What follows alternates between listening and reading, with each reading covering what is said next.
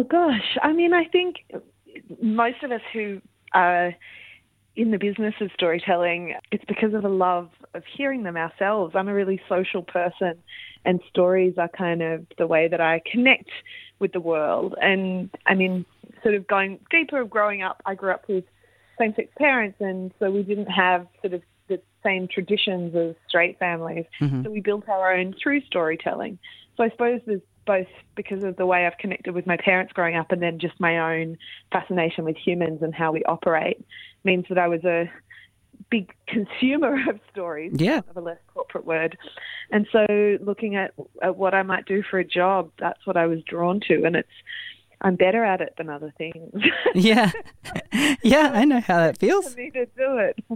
I particularly love the idea that Queer Story guests uh, share the story they want to tell but are never asked to. What what does this freedom tend to create at these events and on the podcast? Well, it means that I can keep doing the event without the stories getting repetitive.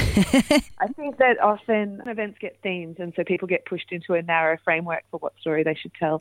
But especially with LGBTQI plus people, often the stories that we're asked to tell are the ones kind of set by a mainstream agenda. So we're asked talk about coming out, or we're to talk about when we knew what our gender was, or everything's kind of framed as when did you know you were different, or when did you tell people you were different. And for some of us, that story is incredibly important. And I often say to storytellers, you can tell your coming out story if you did it when you were like skydiving or something. it's just the same as everybody else's. Maybe tell something else. Yeah. And I think it's about going, well, what else makes up who we are? What else makes up queerness other than just otherness? And so it means, yeah, it means a real diversity of stories, and it means um, people often feel quite empowered by the experience having performed at it. And I get really unique and bizarre, like little narratives as well that that are these things. You know, people often people have had something really fascinating happen to them, Mhm. but there's not a natural platform to tell that story. And so for this one, I'm like, tell it now. Yeah. yeah. Yeah, I, I think you kind of touched on it in these last two questions, but uh, Queer Stories it also channels a history of queer storytelling, something our communities have used to carve our place in the world. Why, why do you think sharing stories hold such power for our communities, LGBTQIA plus people? Well, because our stories weren't told. Yeah. You know, I mean, these were not the stories in the history books, and even when queer people did appear in the history books, you have to go digging because people find ways to kind of erase that part of the history, and and so yeah, these these stories are not. Um, on the public record in the way that they should be, and even today, I mean, now there's way more representation in media and entertainment, way more than we had before. Um, but that's relatively new and often still quite a narrow view of what a queer experience is, and again, often set by a straight agenda rather than a queer one, though of course that's changing. And this is the third season of the podcast. You've written a book and you've staged myriad live events. But are you still surprised by what you hear? Are you still hearing new stories? Yeah, yeah. I mean, there, there are as many stories as there are queer people in Australia, and each person's got their own. And sometimes we get certain repeat themes. Often people like to talk about their relationship with their parent, Sure. with a parent, um, or people will talk about kind of pop culture influences. So there are certain things that come back. Interestingly, at Stories, a lot of people don't tell stories about romance or heartbreak. Oh, I think that there's this expectation. Oh, yeah, I've, I've just noticed it.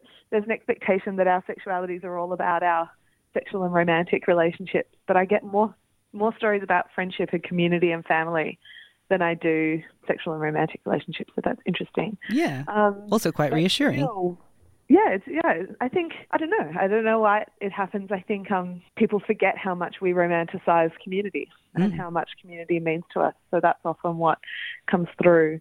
But even with those sort of repeat themes, I get total surprises and people as well where something on the page seems like an okay story and then when they stand in front of an audience it becomes incredibly moving or incredibly funny so i'm surprised by both the live performance and the story itself regularly Interesting.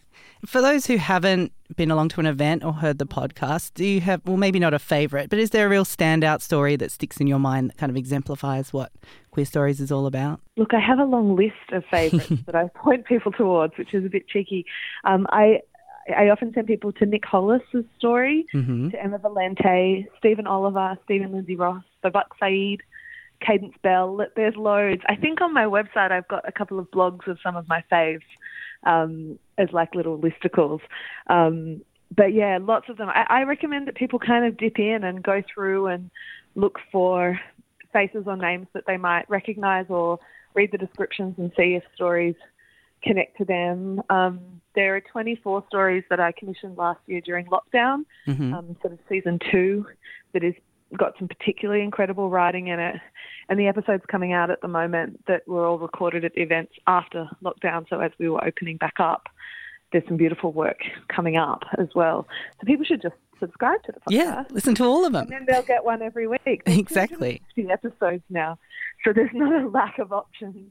No, and uh, just going back to what you said there, did you see a big shift in stories when going into lockdown and then coming out again? Because obviously on the East Coast, it's been a lot more um, stressful. Yeah, so I mean, I got way more submissions for the lockdown project from Melbourne than from anywhere. Yeah. um, unsurprisingly. Um, but even even stories from elsewhere, I found people were being quite reflective last year. I think, and so some of the writing, especially because it was written specifically for the podcast rather than for a live event, is particularly intimate. Mm-hmm. Um, and now that we're coming out of it, there was a sort of phase where people were wanting to write about last year quite a lot, and now people are going, okay, well we we can go back to the kind of style of stories we were telling before. Um, I do really, really want to get across to the West Coast, and I kept trying to line up a Perth event, and then there was a pandemic, and life keeps, ha- keeps happening. But Perth and Darwin are the cities I am still yet to visit with the live event, and I really want to get across. Yeah, well, that's that was going to be my last question. Can we ever expect to see you on the West Coast? Because I promise you, we have some crazy stories to share.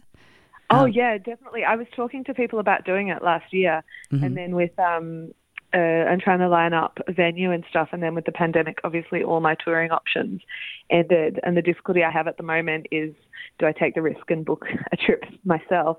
And I'm also about to go on maternity leave, so yes. next year. Next year is definitely the time for me to get back out with the live events and to get across to Western Australia. Great. Well, we look forward to seeing you over here and we look forward to hearing more of the podcast. Thank you so much for your time today. Thanks for having me.